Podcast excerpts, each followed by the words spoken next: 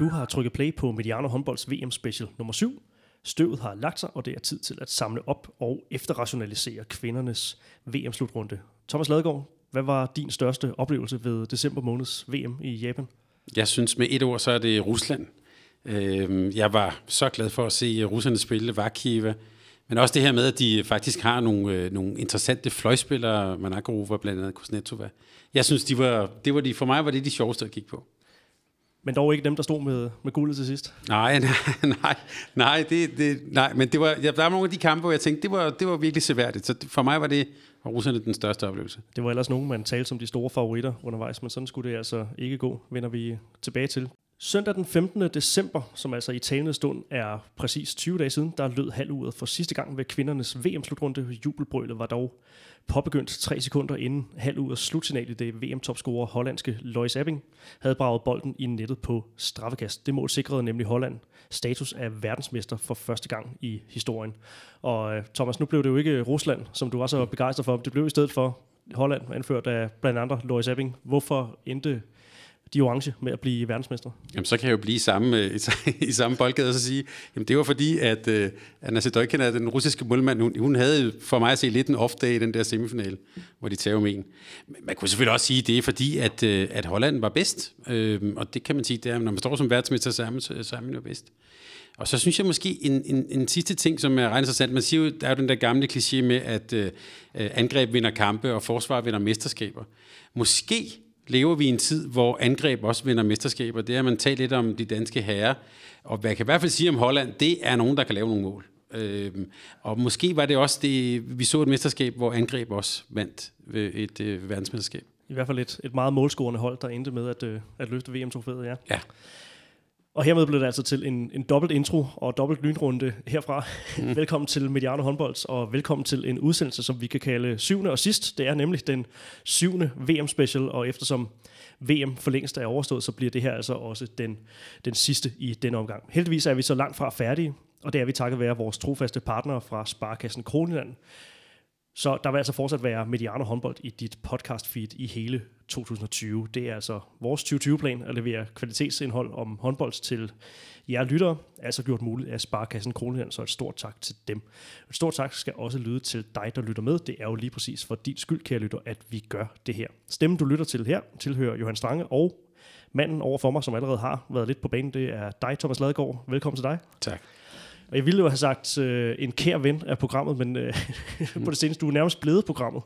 ja, ja. Så øh, velkommen ombord på, på Mediano-skibet, kan jeg også, også øh, officielt sige. Ja, det er gode skæve skib, Mediano ja, ja, supertankeren. Mm. Øh, en hyppig gæstetjans er jo blevet til en, en værtsrolle.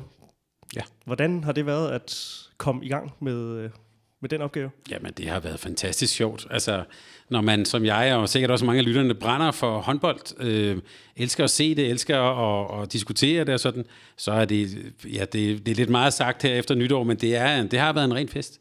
Og, og det, at der er sådan et podcast-medie som det her, hvor man kan sige, der er relativt brede rammer for, øh, hvad vi kan beskæftige os med, så det er jo både af begejstring, øh, og den håber jeg da også, at øh, vi kan brænde igennem med øh, ud på den anden side af mikrofonerne her. Det er blevet til to udsendelser i talende stund ja. til uh, ja. videre. Men uh, nu har jeg set uh, din, uh, din arbejdsplan, eller i hvert fald din, uh, dit idéblad for, mm. for 2020. Det ser, det ser interessant ud. Så, uh, jeg tror godt, vi for begge to godt kan love, at der kommer interessante udsendelser også i foråret. Ja, det er der ikke nogen øh, tvivl om. For lige at gøre øh, forvirringen totalt, det her med gæst og, og vært, så overlapper udsendelsen her jo også med herrenes slutrunde, som vi allerede har taget hul på. Øh, der ligger udsendelser klar til dig i dit podcast feeds, blandt andet så har Peter Brygman haft en samtale med forfatteren til bogen om Nikolaj Jakobsen, Kurt Lassen, som ligger klar. Der ligger også en en EM Manager Special, som øh, Jakob Gren har optaget med øh, et øh, panel. Øh, og du har optaget med øh, Leif Mikkelsen om Laura Stensel, og ja. med Lars Mikalsik om noget fysisk træning. Ja, og der kommer også lidt, øh, lidt EM her i næste uge, det kan vi godt røbe. Du er også med på, øh, på, på EM-skibet der, ja. Så øh, ja, vi øh, vil jo gerne have, at du øh, lytter, til, lytter den her udsendelse til, øh, til det, men øh, der er jo øh, der er masser af andet, du kan lytte til og gå, gå i gang med bagefter, kære lytter. Så øh, hermed er der øh, adviseret for det. Og det her det er jo altså også en, øh, ja, det er en VM-afrunding, men også øh, måske en forsmag på et, et format, som, som vi har tænkt os at gøre lidt mere i øh, her i, i, i 2020. Måske lidt som I kender det fra, fra fodboldens hammer og Brygman. Om det så lige bliver Ladegård og Strange, eller hvad det, hvad det bliver til, det, det er ikke øh, helt på, på plads. Men øh, udover at vi laver hver vores øh, udsendelser med hver vores værtskab, så kommer vi også til at øh, lave nogle udsendelser sammen. Det øh, glæder jeg mig personligt meget til. Det, skal, det kan kun blive sjovt. Det kan kun blive sjovt. Og øh, ja, en erfaring øh, med, øh, med dig, Thomas, det er jo at ikke at have alt for meget manuskript øh, klar inden udsendelsen, når vi, øh, ja, når vi snakker. Så hvis du, øh, hvis du kan lytte og oplever dele af udsendelsen mindre struktureret, så er det øh, simpelthen per, per erfaring, det viser sig, at øh, vi skal holde nogle stier åbne at øh, gå ned af. Men nu til øh, snakken om øh, VM i Japan. Sådan helt overordnet øh, paraply-spørgsmålet her. Hvad vil vi huske det her VM i Japan for? Jeg, jeg tror, vi for det første vil vi huske det for, at der kom en, øh, en ny verdensmester, to nye hold, som var i, i finalen. Det tror jeg bestemt, det vil blive husket for. Øh, jeg tror også, det vil blive husket for øh, egentlig meget godt spil og øh, mange spændende ting. Men jeg tænker også, når vi kommer til at se tilbage på den der slutrunde om nogle år, så tror jeg også, at nogen vil tænke på det, at det var sådan en af den der type mellemslutrunder i et OL-år. Altså at øh, nationer som Frankrig, Norge, Rusland – lidt usædvanligt jo ikke var med sådan i, i, i, i det allerøverste. Og det vil jeg gætte på er en, øh, ikke en tilfældighed, men det tror jeg er, jeg, jeg, tror ikke, jeg tror ikke, det er markeret et magtskifte på nogen måde. Jeg tror, med, når man kigger ned over listen om, om 10-15 år, så vil man sige, nå, det var der, hvor Holland øh, vandt, fordi de andre havde skader og måske tænke øh, allerede frem på OL og sådan noget. Så jeg tror, det vil nok blive husket som sådan lidt et, man kan sige sådan et, en, en mellemslutrunde, eller en transportslutrunde på vej til, til OL. Ja, der er lidt referencer til dengang Porto og Monaco mødtes i en Champions League-finale. Det er jo ikke fordi, at det ligesom indikerede, at det var to mastodonter, der var på vej frem i, ja. i international fodbold, øh, klubfodbold, men, men mere et, øh, et øjebliksbillede. Og øh, det kunne den her slutrunde jo godt være, være, være billedet på også. Du snakkede det her øh, med, med Holland og, og som et meget målscorende hold. Mm. Et, et hold, hvor at, øh, angrebet har vundet mesterskabet for dem mere end, end forsvaret øh, gjorde det. Var, var det en generel tendens, du så ved, øh, ved slutrunden her, at, at, øh, at, at det var hold, der tog offensive initiativer mere end, end i den modsatte ende, som, øh, som brillerede? Ja, det synes jeg, man kan... Øh, altså jeg vil sige, øh, øh Spanien kom jo... Øh, af, det er jo, kan man sige, både på kvinder og herresiden et hold, der også lever på, no, på, øh, på godt forsvar, og som jo også, øh, synes jeg, var gode til at variere deres forsvar. Men, men i sidste ende, så, så synes jeg, at det man, det man så, var jo Holland, og de der hollandske, man kan også sige, de der hollandske enere. Altså nu slår jeg lige op, Abing og Polman til sammen scorede 129 mål og har ligger faktisk med en relativt høj scoringsprocent for bagspillere. Øh, og det, så det er jo nogle spillere, der øh, ikke er bange for at drive bolden op i tempo, og ikke er bange for at gå, øh, at gå mod mål. Og det synes jeg var, det kan måske også stå som lidt en overskrift for den her slutrunde. Der var ganske fint øh, angrebsspil. Øh, man kan så sige, det ved jeg, vi kommer ind på senere, det danske hold øh, er måske lidt det modsatte, ikke god målmand og sådan noget, og manglede måske lidt den der kvalitet i angrebet. Men det, det så vi for nogle af de hold, der kom rigtig langt. Øh, russerne også, kan man sige, øh, måske skuffende i det defensive, men at de scorer jo også sindssygt mange mål. Øh, fordi de har de her ener, og de har nogen, der, der er i stand til sådan at bryde ud, og altså Vakiv er selvfølgelig som det bedste eksempel, som kan, kan en masse på egen hånd. Hvorfor var det lige russerne, du fremhævede som, øh, som holdet, du synes var særligt fedt at holde øje med? Det er simpelthen, fordi jeg synes, de spiller godt. det er det simple svar. ja, men det, ja. altså, øh, jeg, er, jeg er så gammel, at øh, jeg er vokset op med det der med, at, at russisk håndbold, det var sådan noget maskinhåndbold, ikke? og øh, seks gange Anna Sende, der bare kværner løs. Og jeg synes faktisk, når man ser dem spille, jeg også Rostov Don i år, jeg synes, det er faktisk ret seværdigt. Øhm, og det der med, at de har nogle, nogle, øh, nogle gode fløjspillere, Manakorova, der en af kampene, husker jeg, hun var 11 på 11 og sådan, som faktisk kan gå selv, udfordre sin direkte mand, som er med i spillet. Øh, jeg synes faktisk, de er ret seværdigt at kigge på. Selvfølgelig er Vakeva den store, sådan, øh, den store stjerne i det her. Vi elsker jo alle sammen at se sådan en, en lille fugl flyve der, men, men, men øh, jeg synes faktisk, det er et ret seværdigt hold men vel også et billede på, at, at Rusland har bevæget sig væk fra det her med at være det lukkede håndboldland. Øh, ja.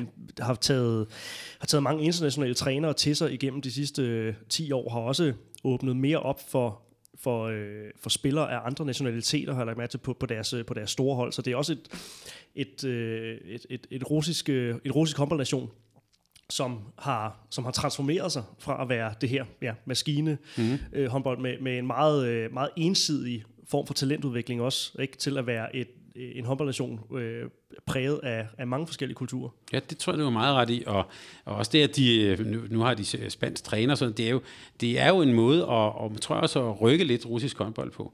Jeg vil så sige, jeg tror ikke, det er helt nemt altid. Der gik sådan en video rundt på sociale medier for en pause, hvor Trefilov, han er jo bare han skulle bare sidde op. Der stod han altså nede i spillergangen og gav, gav tre af spillerne sådan gode råd og sådan noget. Så jeg, jeg gætter på, at de er også i en, i måske en fase, hvor, det er, hvor de er på vej hen til noget andet. Øhm, men jeg synes spillemæssigt, synes jeg faktisk, at det er seværdigt, og jeg synes, de, jeg synes, de også byder ind med noget, som, øh, som måske bare er lidt fremme. Det der med at have nogle, nogle, nogle anderledes typer spillere, nogle gode fløjspillere og sådan noget. Det, de måske skal bygge på, det er det her med at kunne også tage noget, noget mere defensivt initiativ. Men du har ret, der er langt fra Elena Polinova, og for den sags skyld også uh, Postnova, til mm-hmm. uh, Vjakadeva, og nogle af de, uh, de vævre typer, som, uh, som, som render rundt og spiller på det, på det russiske hold. Ja. Jeg kan ikke lade være med at tænke på, uh, på Spanien, som, uh, som jo desværre for dem blev, uh, blev, blev taber af finalen.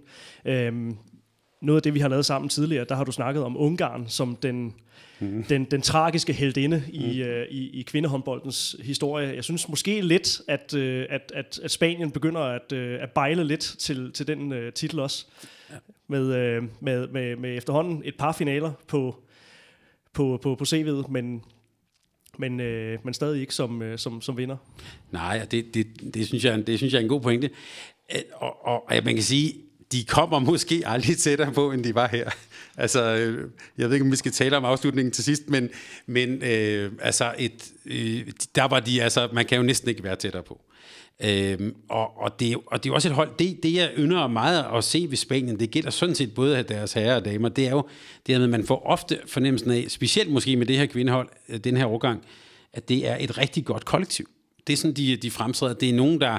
Øh, selvfølgelig er der nogle, nogle, nogle, nogle, nogle ener, der stikker frem, men det er, altså, det er et kollektiv. Det er nogen, der kæmper for hinanden. Det er, øh, de kommer med stor vilje og intensitet. Og det, det synes jeg faktisk også gør dem til, øh, til, til værdig hold. Det, de måske lige mangler, det er det de nogle gange har haft på siden, de der, altså, de der ener, altså de der øh, virkelig verdensklasse spillere, det, det har de måske, det, der mangler de måske et, et par stykker, som er i stand til at bryde ud, ligesom Holland havde Polman, der bare kunne tage bolden til sidst og, og, og smække den afsted. Den type spillere har, har Spanien ikke helt fostret. Nej, det var lidt, øh, da de, da de får bolden til det sidste angreb, der man tænker, okay, hvem er det, hvem er det præcis, ja. der skal afgøre ja. det for dem, hvor man godt ved, hvis det var, ja, ja. hvis det var den anden ende, så, så ville der være en større sandsynlighed for... Uh, hvis det var de orange, der havde den, der, ja. så havde du to bud på, hvem der så skød, ikke? Ja, lige præcis. lidt mere bredt ud fra, fra, fra spanjolerne. Men jo, lad os da tale om det, du egentlig har skrevet, kaldt elefanten i rummet mm. i, uh, i noterne. Hvorfor, hvorfor vælger du egentlig at kalde det det, den her, den her kendelse, som, som altså er med til at afgøre, eller sådan faktuelt afgøre finalen i, i, i de sidste sekunder. Ja, det er jo, altså, øh, nu er der gået en øh, lidt stykke tid, men det er, det er sådan set en af de vildeste afgørelser, jeg nogensinde har set. Øhm, og, og, og vi kan også bare sige, jeg tænker på, enten er det verdens bedste dommerbeslutning nogensinde, eller også er det den værste dom nogensinde i historien. Det kan kun være en af de to ting.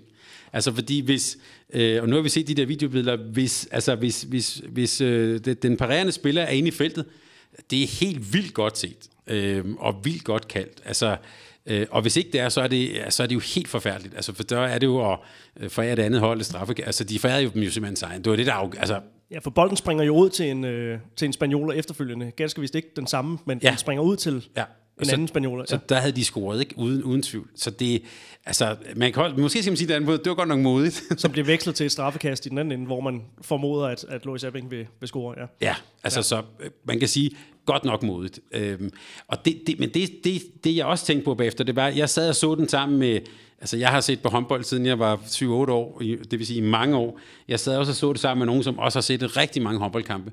Og det, der måske lidt var problemet, det var, at vi sad alle sammen, eller de fleste kiggede over på mig, men ja, vi sad også og kiggede, øh, altså alle var helt paf, det var kommentatorerne jo også, fordi øh, og det fortæller måske lidt om, at vores sport har lidt det problem, at nogle gange er der så mange regler, det er så komplekst, at selv sådan relativt gavede folk har svært ved at forklare, hvad det egentlig, der foregår. Øh, og, og så, så måtte jeg, mange var på Twitter, og hvad siger reglerne og sådan noget. Altså, og det er et problem, når det er en VM-final med de to bedste hold i verden. Fantastisk fest, og faktisk en seværdig og lige kamp, at så sidder alle folk helt paf bagefter. Det var ligesom Premier League var, som man diskuterer meget nu. Ikke? Det var ligesom, skal vi juble, skal vi græde? Hvad, hvad foregik der egentlig her? Ja, altså, og det, det, ble, altså, det blev det her lidt ærgerlige punktum for, ja. for, for et VM faktisk, ikke? Altså, fordi at, at lige pludselig, så er det det, vi snakker om. Ja. Det er jo helt uangåeligt, at det, er, at, at det bliver kendelsen, vi snakker om, fordi det er det, der afgør finalen i sidste ende. Og det, når, det, når det bliver sådan øh, en kendelse i så tæt en kamp, så så, så er det som om, at alt andet bliver annulleret. Det er også derfor, det er jo forfriskende her at sidde øh, tre uger på bagkant og, og snakke om, hvad, hvad vil vi så ellers huske det her VM for? Og så starter vi, starter ja. vi så med at snakke om, om, om, om kendelsen, øh, eller vi kommer ret hurtigt til at snakke om den kendelse alligevel. Ja. Men, øh, men ja. og, og måske en god pointe, du sagde, det der med altså punktum, eller det her var jo faktisk mere en punktering.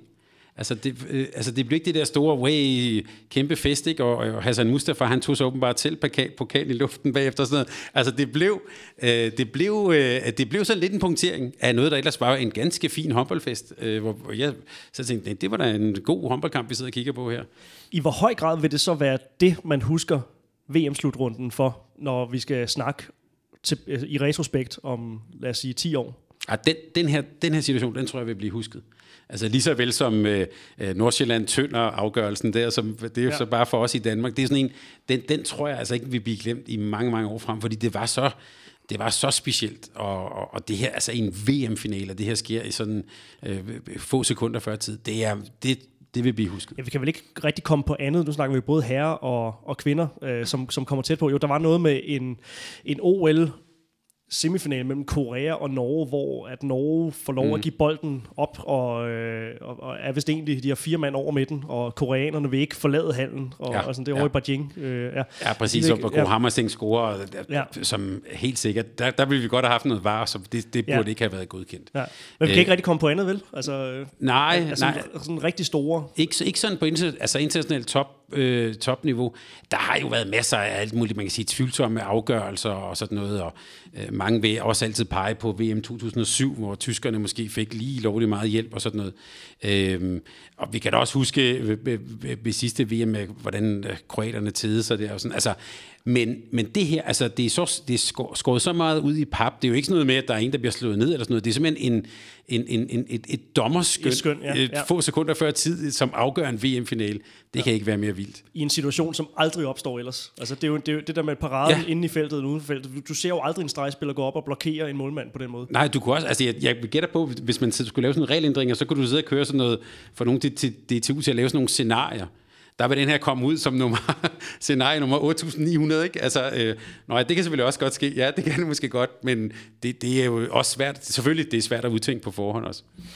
Dommerne er jo altid i fokus til en slutrunde på den ene eller på den anden måde det her med, at det er hvad kan man sige, næstøverste hylde af dommer, mange kvindelige øh, dommer også, som der er mange, der har holdninger til ved, øh, ved kvindeslutrunde, som nogen mener er mere øh, et, et, et politisk øh, manifest, mere end det er øh, at gøre produktet bedre. Altså, hvor, hvor står du henne i, i alt det her med, med kvindeslutrunde versus herreslutrunder i forhold til, i forhold til, til dommerperspektivet?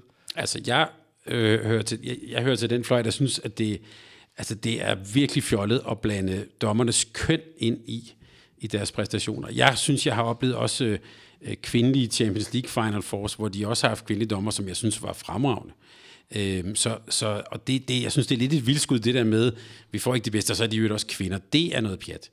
Men at, at, øh, at hvis, hvis spillerne føler, at de ikke har de bedste dommer, det synes jeg selvfølgelig også er et problem. Det, det får dem jo, det kan man sige, i hele det her sådan, øh, øh, øh, hvis vi skal sådan tage de feministiske briller på, det der med, at de føler, at de bliver nedprioriteret, det synes jeg, øh, det er skidt. Men, om, men at der er gode kvindelige dommer med, det har jeg svært ved at se et problem. Der kommer jo også øh, fokus på en dansker i den sammenhæng. Det var jo Kim Rasmussen, der mm. udtalte sig om, om, om nogle dommer i forbindelse med en kamp, som de øvrigt selv var... Altså, hans hold var med til at smide det væk. Så det er ja. jo ikke kun, kun dommer. Mm fejl, der, øh, der, der er med til at, øh, til at afgøre det. Jeg er med på, at, at det har da selvfølgelig sin, sin betydning også, men, men hvis man kigger hele kampen igennem, så, så er der bestemt også ja. ting, som det ungarske kvindehold kunne have gjort, gjort anderledes der. Han blev så udelukket. Mm. Suspenderet oven på de her, øh, oven på de her udtalelser, oven på hans opførsel i, i det hele taget. Altså, hvor, øh, hvordan, hvordan så du på, på Kim Rasmussen i, i, i den øh, forbindelse? Ja, der så han da ikke godt ud, og det har han jo også, øh, jeg ved her til jul har han også lagt, eller op til nytår, tror jeg det var, lagde han sådan en, hvordan er året gået-agtig øh, opdatering op. Og, Kun med og, fokus på det faktisk. Ja, præcis, og, og hvor han jo også altså, lægger sig fladt ned, der er heller ikke så meget andet at gøre.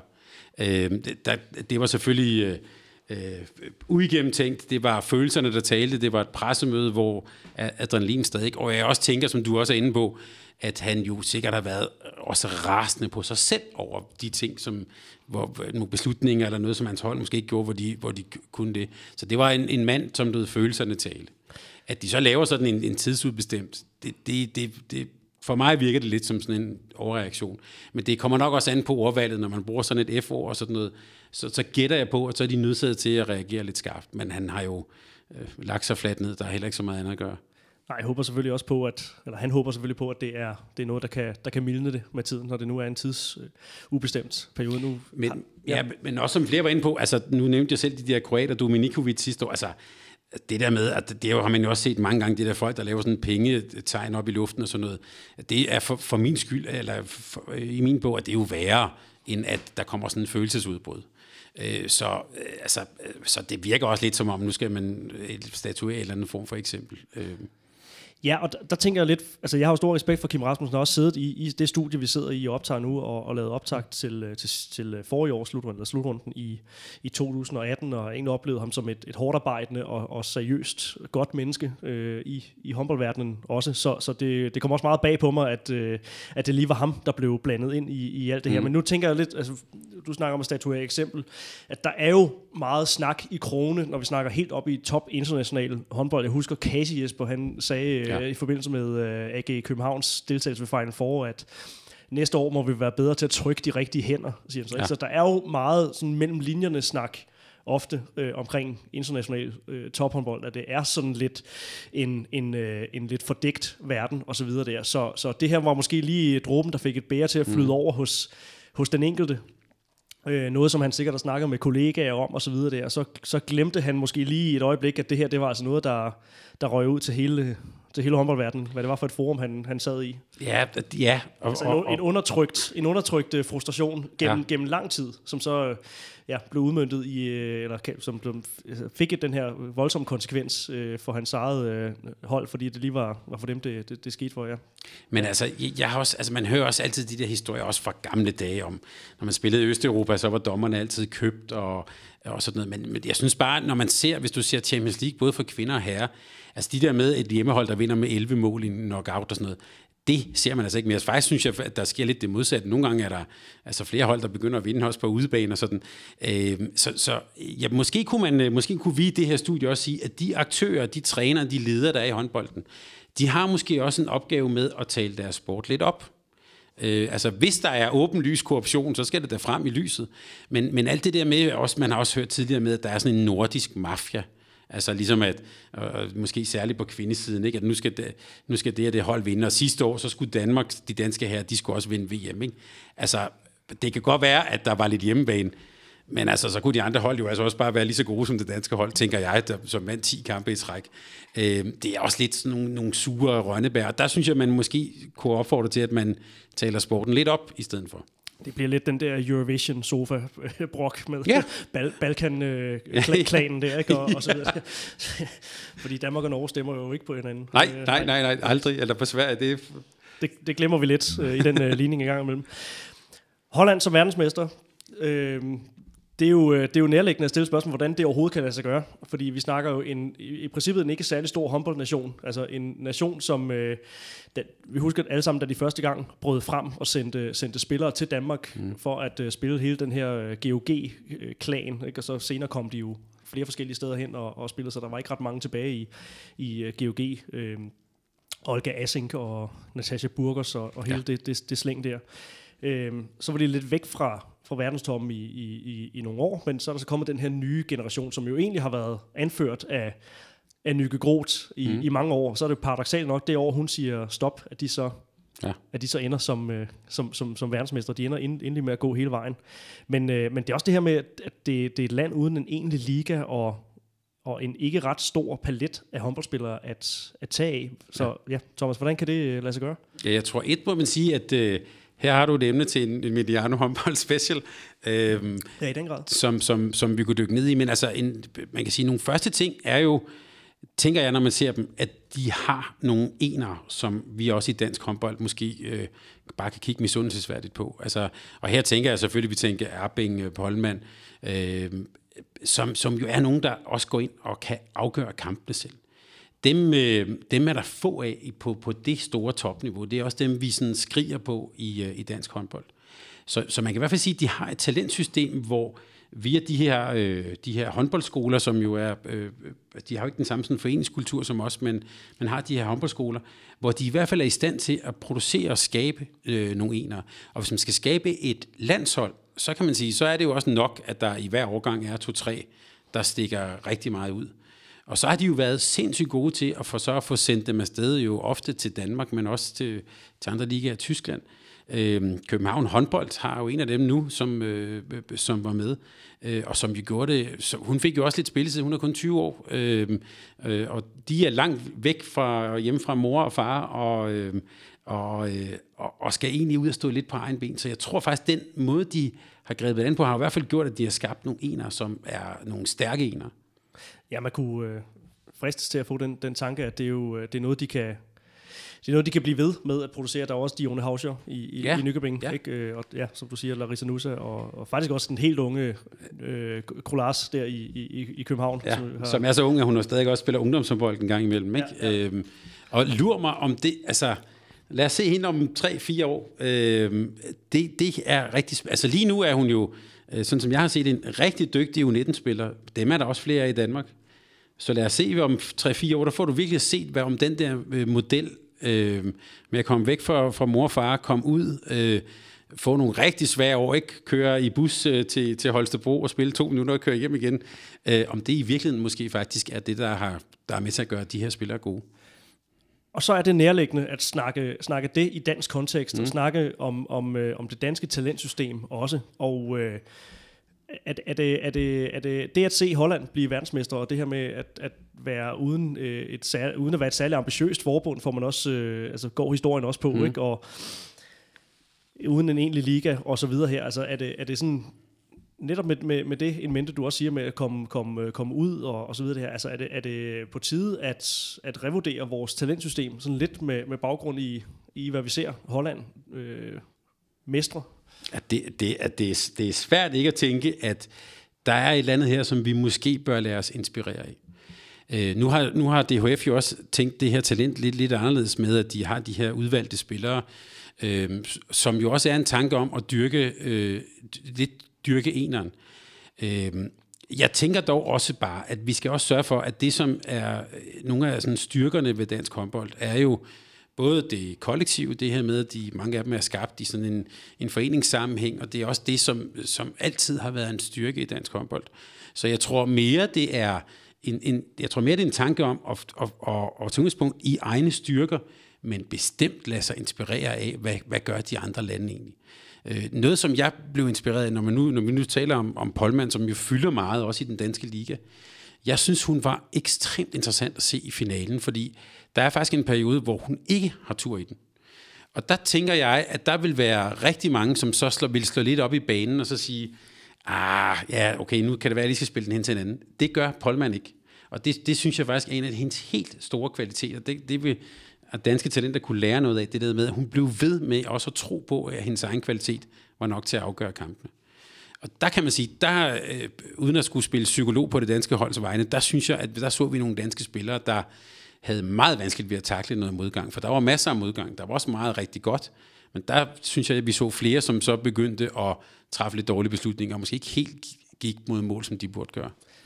Nej, de virker mentalt stærke, Holland. Og det synes ja. jeg i det hele taget, at, at kendetegne for, for, for mange af de nationer, som ligger over os. Altså, der, der, der virker til at være en anden mental robusthed, når, når de her kampe spidser ja. til, og ja. når en turnering spidser til. Ja. Men lad os bare snakke øh, om, om Danmark også. Altså, øh, jeg havde egentlig skrevet, at vi lægger ud med, med de danske briller, men øh, der kan vi bare se i forhold til, ja. i forhold til vores to. Men det var en meget god vej ind til det, ikke? Det må man sige. en, øh, en desværre en, en omgang, som jo øh, undervejs havde sin, øh, havde sin meget store optur på kurven, men, øh, men jo som endte med en, en trist omgang. Hvordan var det for dig at følge øh, det danske øh, kvindelandshold fra, fra sofaen? Jeg synes, det var øh, et, hvis jeg skal sige det et ord, det var næsten, jeg synes, det var sådan lidt ubarmhjertigt. Altså, vi sidder jo alle sammen, det skal man jo huske på, vi sidder alle sammen og håber alt det bedste for det danske hold. Øh, så var, denne gang var det jo så lidt specielt, fordi øh, det var også lidt en, en kunst at få lov at se det ved, øh, med arbejde og midt på dagen og alt sådan noget. Men man sidder jo virkelig og håber det, det bedste og det inderligste for, for det her hold, og det var, det var, en hår, det var hårdt, synes jeg. Øhm, hårdt på den måde, at man, jeg synes, man kunne se et hold og nogle, nogle spillere, som virkelig gerne ville det her.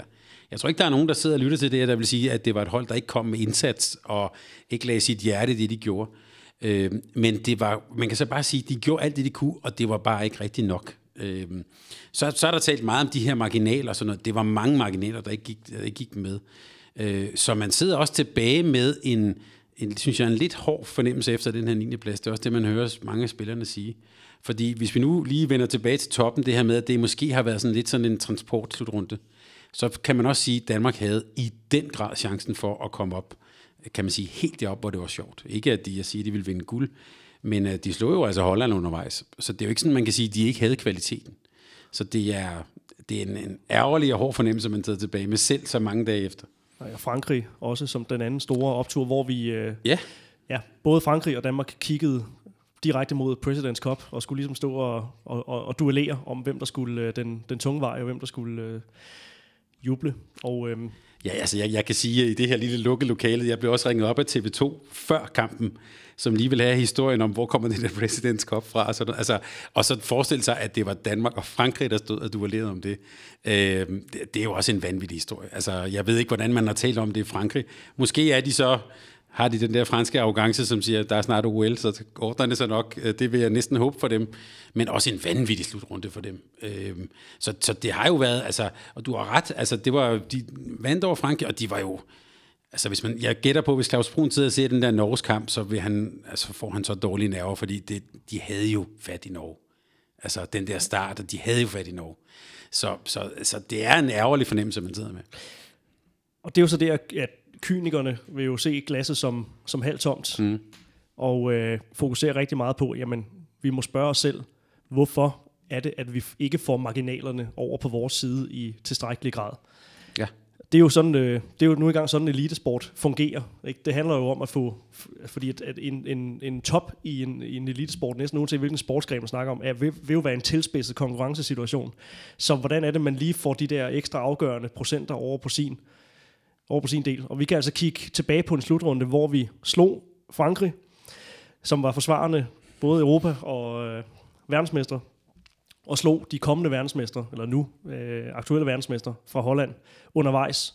Og vi havde turneringens bedste mål. Hun blev ganske vist ikke øh, kåret til det i det sædvanlige politiske cirkus med All-Star udtalelse, men, men, men, vi, vi, men vi, havde, øh, vi havde turneringens bedste målmand. Og alligevel så er der to streger under et facit, der hedder 9. plads. Ja. Det burde næsten heller ikke kunne lade sig gøre. Nej, det er, det er, og det er også det, det er, det er også derfor, jeg sagde ordet, det er ubarmhjertigt. Altså, og det er, det er elitesport også på det her tidspunkt, jeg har, eller på det her plan, jeg, jeg ved ikke, hvad jeg har engang sagt, at, at det er jo, øh, det er jo selvpineri at dyrke elitesport, fordi altså, du, der er så mange dygtige hold her, og der er sådan set kun et hold, der kan vinde til sidst. Så det vil sige, der er altså rigtig, rigtig mange hold, der så hjemme har tabt. Det er Annie Andersen-mentalitet med nummer to er den forreste i køen af en lang række tabere. Ja, ja, ja, ja det, ja. Det, det, er det. Og, og, og for det danske hold her, der, der gælder det virkelig, altså det var ikke sådan, de, viste, det var ikke sådan, de blev kørt over. De viste jo, at de havde kvalitet. De viste jo, at det potentiale, man har talt meget om, det eksisterer. De var bare ikke i stand til at, kan man sige, at få og, og, og kapitalisere det. Og man kan også sige, at det her med marginaler og sådan noget, jeg ved, Øh, man har jo altid talt om, øh, der er jo mange, der synes, ved jeg, at Ulrik Vilbæk, han er en gammel træspringer, og han var i virkeligheden bare lidt heldig undervejs. Men jeg tænker bare, når man er heldig så mange gange, som han har været heldig, så begynder det altså ikke at være held mere. Så er det, kan man sige, både dygtighed, det er også det der med det gamle ord om at opsøge heldet, men det er måske også, at de spillere, han har og sådan noget, dels har så meget tillid til ham, men også når det skal spidses til i sådan den der berømte kamp med Makedonien og sådan noget, så har han altså fem spillere, der laver de rette beslutninger inden for 10 sekunder. Og det er også det der med, at man er, øh, kan man sige, mentalt parat til at gøre det, som man nu skal gøre, helt instinktivt at, at, at, at ramme det samsurium af obskure tilfældigheder, der går ens vej. Ja, præcis. Ja. Men det kræver jo, altså hvis vi nu tager til dig det der Makedonien eksempel, ikke? at først Landin tænker, at han skyder nok ned med venstre fod, det gør han så.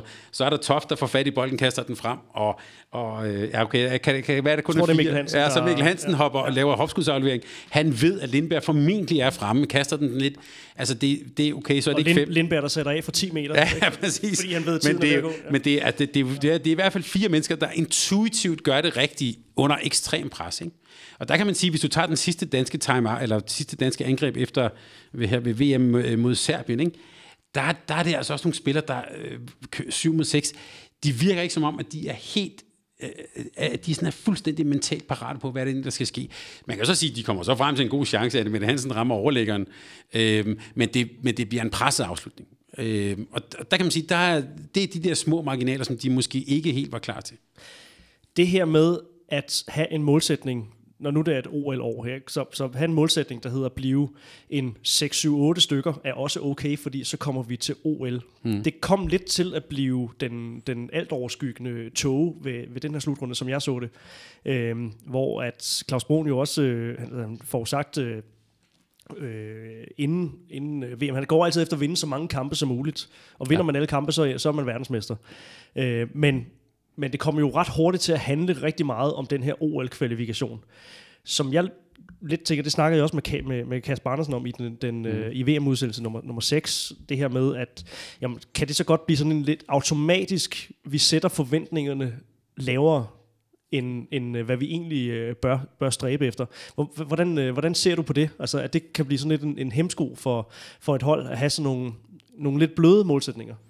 Ja, det, det, det vil sige, det, det synes jeg er ret svært at svare på, for der tror jeg, vi skal være inde i, hvad kan jeg sige, sådan holdet og truppens øh, dynamik, for virkelig at vide, om det, øh, altså om man skal virkelig give tryk på, eller om det er bedre at, at, at være sådan lidt mere forsigtig. Øh, vi husker jo alle sammen, øh, nu, vi nævnte den Vildbæk der, hans udmelding med herrerne der i 2008, nu tager vi til Norge og bliver verdensmestre. Da de tabte den første kamp, så sagde han, eller europamester, da de tabte den første kamp, så sagde han, fint nok, så skal vi bare vinde resten. Og det gjorde de også. Øh, Øh, og det tror jeg, for ham var det jo en bevidst måde at bruge medierne og trykket på at lave et tryk udefra ind på sit hold.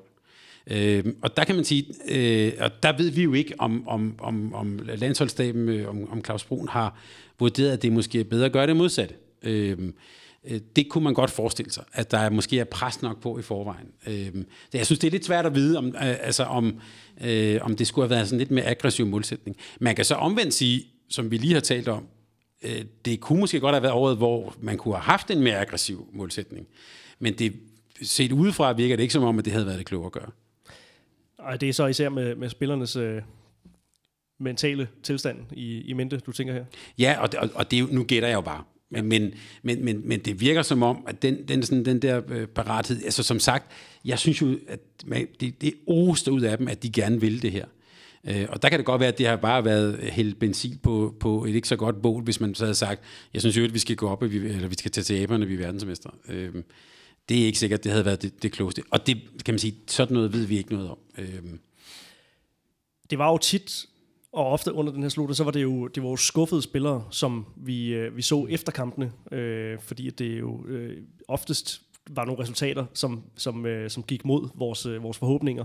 Øh, og det endte jo altså med, med, med en rigtig tristesse øh, i, øh, imod Serbien her. Øh, spillerne har fået meget ros fra, fra, fra, fra, fra sådan de, de større mediers side i forhold til deres tilgængelighed ved, øh, ved slutrunden her. Øh, og det vil, jeg ikke, øh, det vil jeg ikke gå så meget ind i her, men, men hvordan oplevede du dem øh, i forhold til deres udtryk øh, udadtil under slutrunden her? Hvordan, øh, hvordan formåede de at præsentere sig selv som, som landshold under, øh, under VM? Altså, kort sagt, synes jeg ret godt.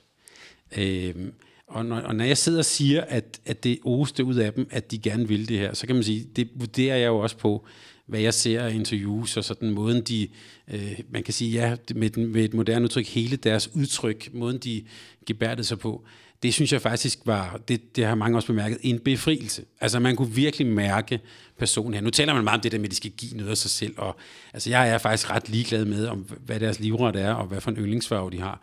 Men man vil selvfølgelig gerne se nogen, der kommer med den der vilje, der hedder, det er en ære at spille i den røde trøje, og jeg vil faktisk gøre alt for, at jeg derhjemme, der sidder, at, at, at, øh, at I får en god oplevelse. Og den, det indtryk, synes jeg i den grad, de efterlod her. Øhm, de gjorde det så også ved, at når det så var gået knap så godt, så lagde de sig jo ned, man kan næsten sige, tror jeg, lidt for meget. Altså det var, altså, den der, det var sådan en offentlig bodsgang næsten. Ikke? Øhm, og jeg tænker, hvis man står der som, øh, det kunne man også se på, på de interviewer, hvor det tidligere har været, hvor man tænker, det har de lært på journalisthøjskolen, nu skal jeg virkelig stille kritiske spørgsmål. Det blev næsten sådan en slags sjælesørg der for at åbne mikrofoner. Ja, det blev heller ikke nødvendigt at stille de kritiske spørgsmål, fordi ja, nærmest inden at der var stillet nogle spørgsmål, så, øh, så var de allerede gået over til at hænge sig selv op på korset, om så at sige. Og næsten mere end det, ikke? Altså, ja. Anne Bette Hansen, øh, altså jeg kan jo også godt lide nogen, der tager ansvar og sådan, men, men man skal selvfølgelig også passe på, at det ikke bliver sådan, at man hænger næsten sig selv ud øh, offentligt. Ja, det, det, er vel, det er vel en hård fin balance med, med at tage ansvar, og så ja, korsfæste sig selv, som, som flere af de her øh, spillere ja. jo faktisk gjorde, når det ikke, øh, ikke gik, som, som det skulle. Og Anne Mette Hansen synes jeg måske et godt eksempel på en, fordi det er også det der med, at hun har beskrevet, du er vores store stjerne, du spiller i gør, du er Champions League. Det man bare glemmer lidt, det er, at når hun spiller i gør, det er jo ikke, altså hun spiller sammen med nogle af de bedste spillere i verden. Det er jo ikke hende, der, der, der som sådan en anden Karabatis bare tager sit hold på nakken og scorer 14 mål. Hun er en del af et kollektiv, hun spiller på det formentlig bedste hold i verden. Men, men og så sige, så skal hun gå ind og, og, og være gør på, på, på Danmark. Det, det, det, altså, når hun ikke spiller sammen med gør-spillere. Ja, ja, når hun ikke har ofte, altså hvis jeg havde ofte, der, hvis hun ofte, så, så er der altså mange, der bliver gode. Ja. Øh, og, og i øvrigt spiller sådan, og så spiller hun også øh, kun to gange 15 og sådan noget. Det er jo en helt anden rolle, hun skaber på det danske hold. Så, øh, så jeg tænker, at det er, øh, hun kommer også med en ekstrem sådan, vindergen og sådan noget. Men det var lige før, det var lidt for meget, det der, altså, øh, man, men man kan sige, vi, jeg tror, at rigtig mange sad derhjemme faktisk og fik ondt af dem. Øhm, og det tror jeg også, at den der sådan offentlige bodsgang har nok også gjort, at der har ikke været så meget kritik af dem sådan egentlig, altså man har været skuffet, men alle har kunne se, jamen det, det er de også godt selv klar over. Mere logos og mindre patos øh, fremadrettet, eller hvad? Ja, ja, ja det, det kan man godt sige. Altså, så kan man så sige, at så på, på andre niveauer, øh, tidligere Team Danmark-direktør og sådan noget, har jo i den grad været ude med, med Riven, ikke? Men, men, men på holdet der, alle har kunne se, at det var jo ikke noget, de var stolte af. Hvordan oplevede du Claus Brun som, som leder og som træner under den her, den her slutrunde her? Hvilket, hvilket indtryk fik du af, af ham? Jeg synes jo, at han øh, i, i hele hans øh, kan man sige, øh, regeringsperiode, der, der oplever jeg i den grad en mand, der er, der er i den grad under udvikling. Altså, øh, hvor han jo, da han jo blev hyret ind, der var der mange, der sagde, ja, nu kommer ham der, den, øh, øh, den skaldede hævner op for Holstebro der, som, som bare skal gå til den og sådan noget. Øh, og der oplever jeg, at der er en person, som, øh, som ledelsesmæssigt og sådan i den grad har udviklet sig. Øh, også vil jeg sige, som er en fornøjelse. Jeg, jeg, tror, jeg tror, der er en meget, meget dygtig træner i, øh, i Claus Brun. Øh, det, der måske kan være lidt en udfordring, det er, at, at måske savner han lidt... Øh, man kan sige, lidt, lidt ekstern sparring. Han virkede også som en mand, der var måske lidt alene, og som i den grad jo også var under pres. Øh, noget, som jeg tror, vi har svært ved at forestille os, der ikke har stået i hans sko, men det der med både det eksterne pres, det interne pres, øh, mad, sove dårligt, se video om natten, øh, øh, og så i øvrigt have sådan nogle kampe, hvor man øh, hvor, det, hvor det næsten lykkes, hvor det ikke lykkes. Altså det, jeg tror, det, det har været en, en, der har gjort ham en del år ældre, den her slutrunde inden vi gik på, så snakker du øh, faktisk lidt om, om øh, man godt kan se et aftryk faktisk på retorikken, mm. når man ser de her spillere blive interviewet, apropos øh, måden, de, de har præsenteret sig på. Det har så været op til kampen her. Kan du ja. lige prøve at, øh, at, at gribe den? Jamen, det, det, det, det, er så, det er sådan noget, jeg ikke kan lade være med at lægge mærke til. Men jeg har i hvert fald lagt mærke til, at flere spillerne, tror jeg, og, og, og det er også noget, træneren godt kan lide at høre, han taler jo meget, eller de taler meget om sådan op til kampen, at nu skal vi ind og smadre dem. Eller de siger også, øh, de sagde også, at de skulle spille med Tyskland, det er dejligt, det er nogle store nogen, som vi kan slå på. Og, altså, vi skal, ja. altså, vi skal, det, det er meget det, sådan mandenormativ ja, øh, retorik, ikke? Ja, det der med, ja. at vi skal, vi skal ind og give den gas, ikke? Og øh, øh, Iversen, Heindal og sådan noget, de, og nu kan vi endelig få lov at smadre til dem, og, sådan noget. Øh, det er jo helt tydeligt, sådan læser jeg det i hvert fald, det er jo helt tydeligt, det er også en retorik, han rigtig godt kan lide. Jeg hørte det der med, vi kommer med et fysisk udtryk. Han har jo også i andre interviews mellem slutrunderne talt meget om, at, hvordan han har siddet og set øh, sådan nogle Miss Fitness-konkurrencer. Ikke? Hvordan, øh, hvordan de sådan er, er, er skarpt skåret, og der, hvordan deres muskler ser ud og sådan noget. Så du kan sige, sådan hele, hele, hele retorikken om det der med, øh, med muskler og smadre hinanden og sådan noget, det, det, det synes jeg er ret tydeligt, det er de i hvert fald taget til sig. Og, og jeg, jeg kunne så ikke, det, det er så bare min lille erhvervsskade, jeg kunne så ikke lade være at tænke på, det, kunne også, det er rigtig fedt, at de kommer med det der gode fysiske udtryk. Jeg kunne også bare godt tænke mig, at de også taler om, hvordan de så skulle vinde. Ja. Øhm, fordi når du spiller mod nogle af de der hold, som du også var inde på, når du så har smadret hende der tyskeren, så rejser hun sig op igen. Ja, hvad gør, øh, hvad gør vi så? ja, hvad skal der så ske? Men det er også, nu det Heindal, Iversen, øh, AM kan man jo også sige i, i, i den sammenhæng, det er jo også spillere, som, som er som er vokset under Claus Bruns ledelse. Ikke? Altså, så det er jo også, han har jo også castet et, et, øh, et, et landshold af nogle, nogle, nogle typer, som, altså, hvor sådan en type retorik ja. bliver til gode fordi jeg tænker, Sarah Iversen, hvis du kigger 3-4 år tilbage, ikke? Øh, der, har også været, der var en artikel på, på DR, som, som øh, Jørgen Emil Halkjør her fra, øh, tidligere fra Mediano, mm stod, øh, stod, stod bag. Ikke? Han, hun, hun nærmest sådan tikkede og bad om at komme på, på landsholdet, i forhold til, hvad skal jeg, hvad skal jeg gøre? Ikke? Og så, så fik hun så nogle ting at arbejde med. Så, Men det er jo, det er jo sådan virkelig billedet på, øh, på en spiller, der er, er vokset øh, niveaumæssigt og vokset ind i en større rolle på, på, på, på landsholdet under hans ledelse. Så jeg tænker også lidt, at han har, han har jo formået at, at, at, at kaste et, et hold, hvor sådan en retorik er, er sådan pænt til gode set. Ja, og apropos øh, en podcast, vi havde øh, i slutningen af forrige år med Lars Mikalsing omkring den, den fysiske træning, det er jo noget, han i den grad har øh, ikke blot sat fokus på, men jo også øh, har virkelig udviklet på. Og i hvert fald alt, hvad, hvad vi hører, hvad de markerer ud, ud til, det er jo, at det er jo også et parameter, som mange af spillerne har rykket sig rigtig meget på. Øh, så jeg tror, hvis man skal lave sådan en status på det danske hold, det er jo nok ikke, øh, det er ikke der, de har den store udfordring. Det er jo heller ikke man kan sige, forsvarsmæssigt øh, i, i duellerne og sådan noget, der har de jo altså også det, der bliver også smadret igennem. Øh, og vi har også nogle spillere, som måske får, ja, får lige lovligt mange udvisninger og sådan noget. Så det, jeg tror mere, det handler om noget, der, der er vi mere over i sådan den teknisk-taktiske del, som handler om, hvordan skal vi så egentlig spille? Øh, og, og så måske ikke mindst øh, den mentale del. Ikke? Hvordan er vi parat, og, og, og øh, hvordan præsterer vi egentlig, når, når vi skal præstere? Øh. Jeg kunne godt tænke mig at snakke lidt mere om det her med, med, med kvindehåndbolden som produkt, fordi du, du snakker om, om, øh, om tidligere Team Danmark mand øh, øh, Michael Andersen, som, ja. som jo kom med de her ret, øh, ret harske øh, udtalelser faktisk, i forhold, til, øh, i forhold til kvindernes præstationer ved det her øh, VM. Altså han snakker, siger blandt andet, at det er en af de dårligste investeringer i dansk eliteidræt. Og ja. det får han jo sagt, altså de midler, de bliver bevilget, og den medieopmærksomhed snakker han også om. Den medieopmærksomhed, som, som, som de får, står bare ikke mål med de resultater, de, de leverer. Hmm. Hvordan øh, ser du på det? Altså, om det er en af de dårligste investeringer, jeg skal lige tage, det, det må være lidt værd hans udsagn. Men øh, altså, jeg synes, man kan se det på, på to måder. I en forstand har han jo groft set ret. Altså, man kan sige, at kvinderne... Øh, har jo ikke præsteret sådan, som vi kan huske, at øh, de danske kvinder har præsteret tidligere. Øh, men det skal dog med, at det er jo trods alt, øh, de tilhører jo øh, verdenseliten, øh, øh, og, og har gjort det i mange år. Om det så lige bliver nummer 9 eller nummer 5 eller sådan noget. Øh, det, det øh, øh, altså, der er jo også en vis tilfældighed. Men når man ikke kvalificerer sig til OL flere gange, øh, og ikke er med på den der store scene, så kan, synes jeg ikke, man kan fortænke til Danmark i at øh, gentænke det her. Når det så er sagt, så er de midler, dansk håndbold får fra, fra Team Danmark osv., det er jo peanuts, hvis vi kigger på, hvad lande som Frankrig og Norge og så videre, formentlig også Rusland, det kender jeg ikke nok til, men i hvert fald Frankrig og Norge, hvad de får investeret i, øh, i, i deres, i deres øh, håndboldudvikling.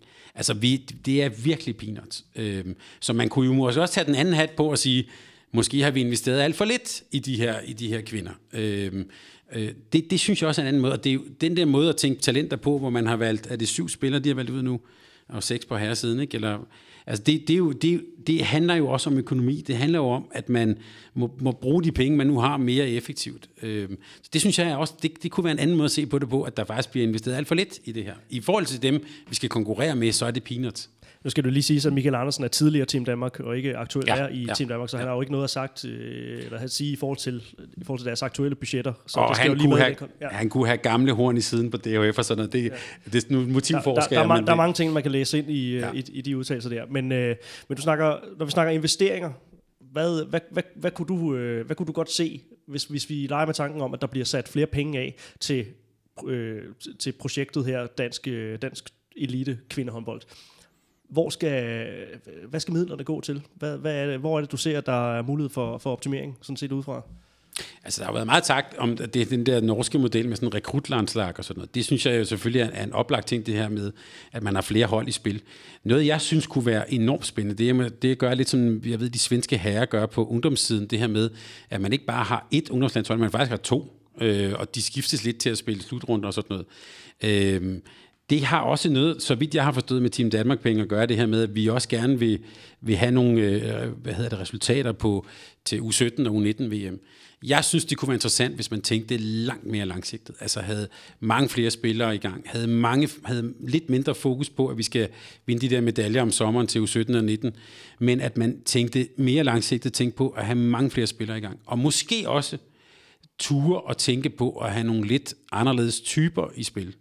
Her mener jeg, altså nogle af de her lidt mere skæve øh, eksistenser, der, der måske ikke altid lige passer ind i sådan øh, den der sådan meget strukturerede talentudvikling, men at man også havde øh, lad os bare sige, at man havde råd til at have en to-tre tosser løbende rundt, som, øh, som måske ikke altid lige spiste det, de skulle. Og sådan.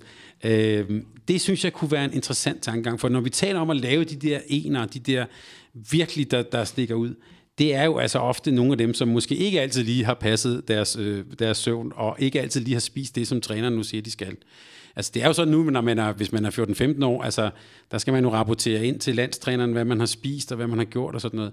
Og det er også fint, og det er også sådan en god professionalisering. Jeg synes, det kunne være luksus, hvis man også havde tid til at tænke lidt ud over de der faste rammer.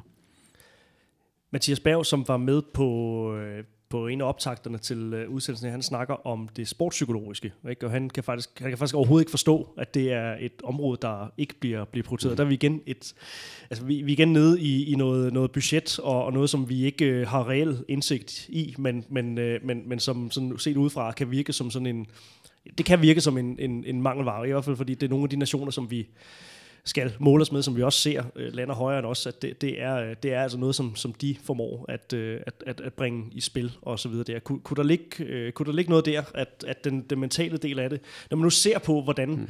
hvordan vi taber vores, vores kampe, og det udtryk, som de, de kommer med i, i, øh, i de der tilspidsede situationer, altså kunne det ikke være, være en idé at, øh, at kigge en lille smule i, i, i den retning også? Det er et godt ledende spørgsmål, lige Ja. Eller undskyld, Johan. Nu talte vi lige før. Ja. Øh, det er et rigtig... Øh, det er både et godt og ledende spørgsmål, og øh, når jeg tænker efter, så er det måske også der, hvor der måske faktisk kunne være på, på sådan en korttidseffekt, at den kunne måske være størst. Nu har vi rykket på det fysiske, og det er jo også nogle piger, der godt kan spille håndbold, men det der med at rykke på det mentale. Og jeg sidder sådan, at, da, da du spurgte mig, der sad sådan og tænkte på, øh, øh, der kørte altid sådan en rundt, når det norske kvindehold udtager deres øh, trup, så har de jo på den ene side listet spillerne, der er 16. På den anden side har de listet alle lederne, der er typisk sådan 223, altså det vil sige langt flere ledere, de som er lidt on and off i nogle, men der er altså flere ledere, der er udtaget til det. Øh, det fortæller dels noget om de øh, midler, der er der i Olympiatoppen i Norge, øh, men det fortæller også, at de, hvis man så kigger på, hvad de laver, der er jo netop adskillige mentalcoaches, der er det taktiske, der er video, der er selvfølgelig også alt det fysiske. Øhm, og, og, og jeg, jeg tænker også nogle gange på, at nogle, altså sådan en som ofte der er sådan, øh, de var jo ikke de bedste, da de var U17, men det er de altså nu. Øh, og, og, og det er også sådan en ting som ofte der er Monika Christiansen og sådan noget, de præsterer også hver gang, når de skal præstere. Og det er, øh, det har jo både noget med træning og alt muligt at gøre, men det har altså også noget at gøre med deres mentale parathed. Og der kunne jeg godt, altså set udefra, der virker det som, der er det, der kunne, øh, med sådan en godt dansk sprog, kunne hedde en lavt hængende frugt. Der vil vi kunne rykke på noget. Ja, for hvis vi lige skal drage en parallel til noget, som der er sket i den hjemlige andedam, nemlig øh, den danske kvindeliga, så, øh, så har vi jo netop fået den her, øh, det her trænerskifte i Odense håndbold, som jo er den største leverandør af, af spillere til, til det danske kvindelandshold. Altså der er den her øh, lille enklave nærmest af, af spillere, som, øh, som er fast bestanddel, både, øh, både i Odense håndbold, men også på, på landsholdet. Øh, Jan Pytlik er blevet, øh, blevet fyret, han har fået, øh, fået ansvaret. Øh, eller han, øh, Karen Brødskov har fået, fået ansvaret øh, nu for Odense håndbold, men, men det ansvaret for, for Odenses nedtur er altså blevet, blevet placeret hos, hos Jan Pytlik. Øh, og man er også ret hurtigt øh, gået, øh, altså nu, nu, øh, nu, der er ikke blevet meldt noget ud omkring Claus Bruns fremtid andet, end der skal, der skal evalueres på det, men det er jo også, det er jo også klassisk, at, øh, og det blev Jan Pytlik øvrigt selv øh, mm. ramt af, øh, da, inden øh, Claus Brun tog, tog over, ikke? Øh, at, at det, er jo, det er jo det klassiske i topsport, det er jo, øh, at man, man kigger trænervejen, inden man øh, kigger på at øh, få udskiftet spillerne osv. der. Øh, men jeg kan ikke lade være med at tænke på, når vi nu så de her præstationer til VM-slutrunden. Altså vi, vi, vi vinder over Holland øh, på et tidspunkt, hvor vi har kniven for struben. Vi mm. vinder over Frankrig, hvor vi i den grad har kniven for struben, mm. hvor Frankrig også har, har rigtig meget kniven for struben. Og, øh, og så har vi svært ved at præstere øh, den næste dag. Ja. Øh, super paradoxalt også at kigge på, på Odense håndbold, som jo øh, kommer stort foran mod København øh, i semifinalen, ender med at ikke at score i et kvarter og ender med at komme i omkamp, vinder alligevel, får en snitter i finalen, mm. og, og kan så tage til Esbjerg øh, to dage inde i det nye år, og slå øh, Team Esbjerg, som indtil videre ikke har tabt en kamp i, i ligaen. Altså, det er endnu et godt billede på det der med, at topniveauet og potentialet hos den her gruppe spillere, den er der jo. Ja. Men evnen til at levere stabilt, den, den, den er der ikke. Så ja, igen, øh, igen måske en snak om det her med, med, med, med det mentale aspekt, og noget, hvor man kunne, kunne rykke noget på, på, på, på kort bane. Altså, jeg synes bare, det, det, det afspejler meget godt, hvor den her gruppe spillere er henne lige nu. Det, ja, og, altså virkelig paradoxalt. Både at det er lidt den samme spillergruppe, der gør det til VM, og nu også har gjort det her. Og man kan jo sige, hvis vi lige tager, tager fat i Pytlik, det der med, at de så tager over til, til Esbjerg og vinder derovre, der vil man jo sige, det er sådan en klassisk sådan en øh, chok-effekt. Øhm, og så vil man sidde i bestyrelseslokalet og sige, jamen det var også den rigtige beslutning. Øhm, hvis vi kigger på fodboldverdenen, der er mange undersøgelser, der viser, at der, går, der kan godt komme en chok-effekt, men det, der ligger under, er der jo stadigvæk.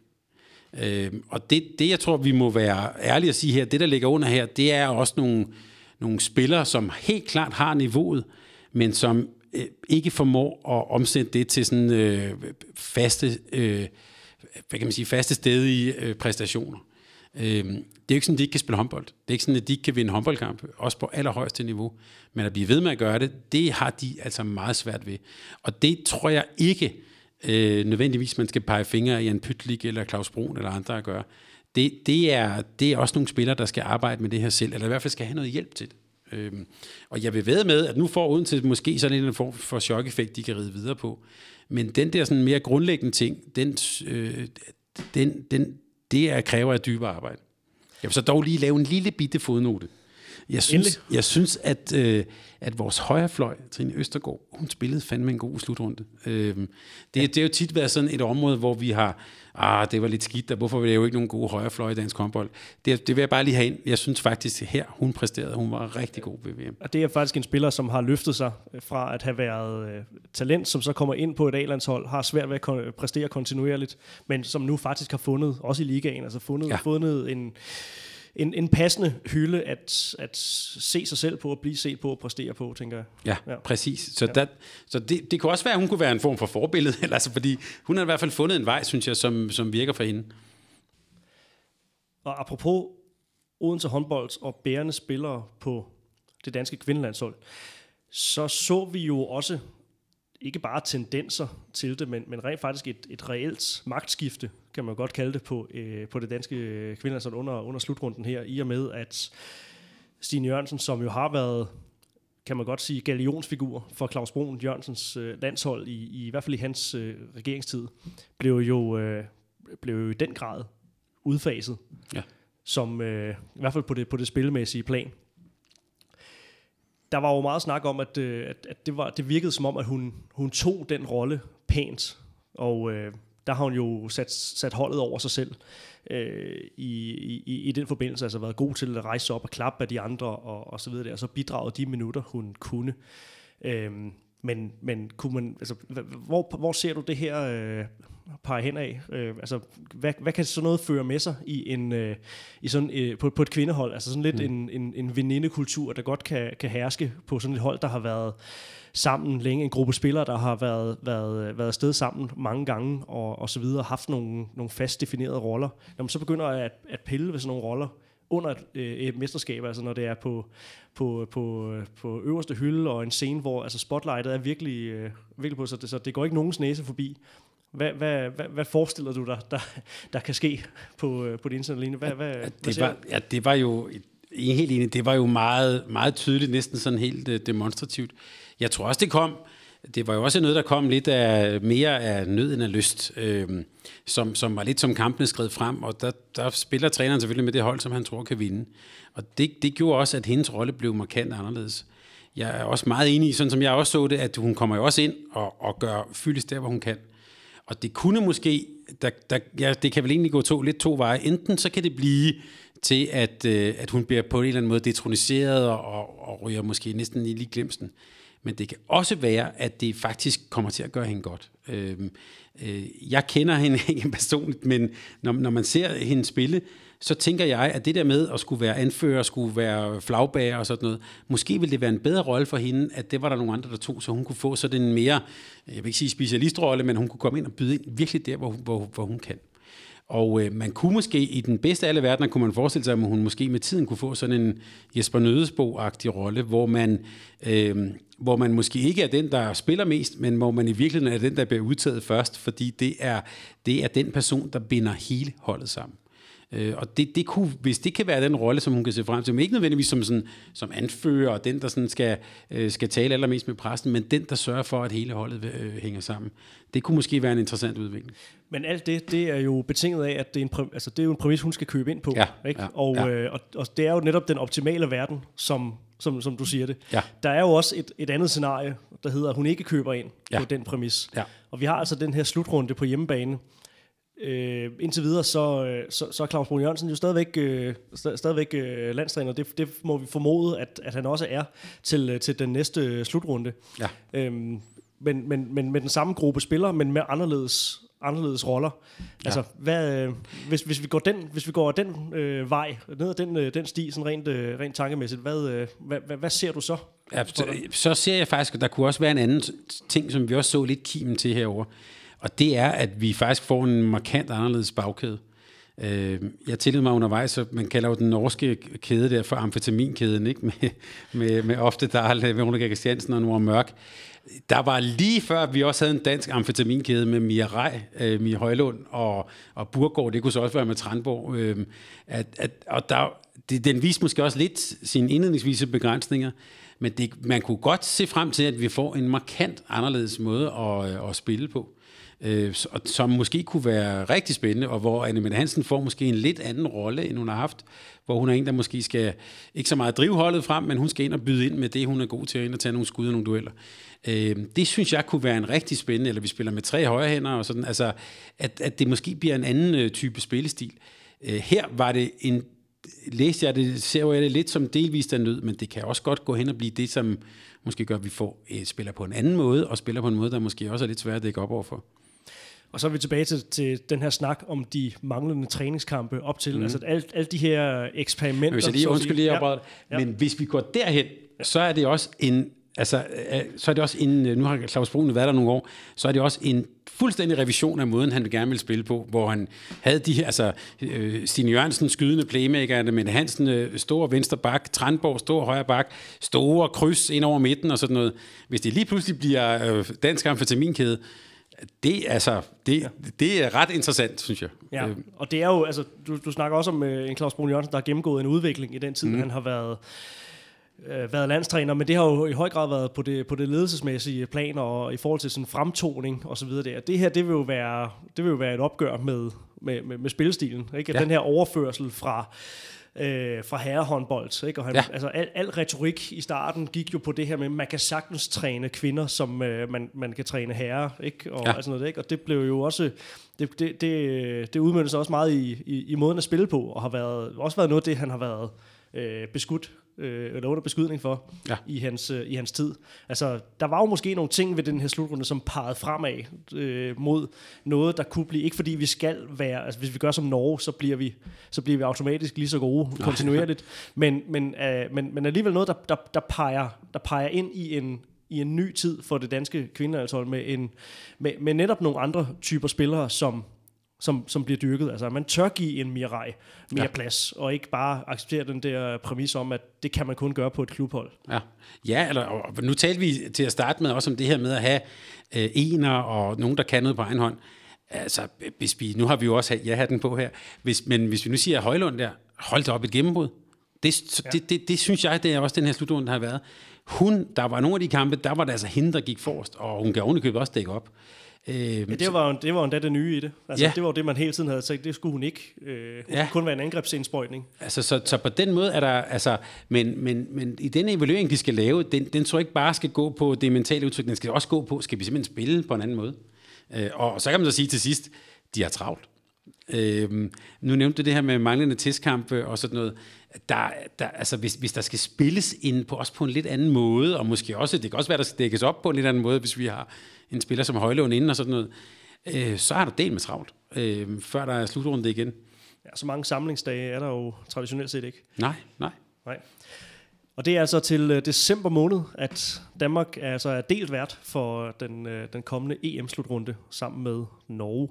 Thomas Ladegaard, nu har vi siddet og snakket i en øh, time, der har været plads til en tidspause undervejs. Øh, men øh, er der pointer, som øh, du har skriblet ned, som du, du virkelig brænder for at komme af med?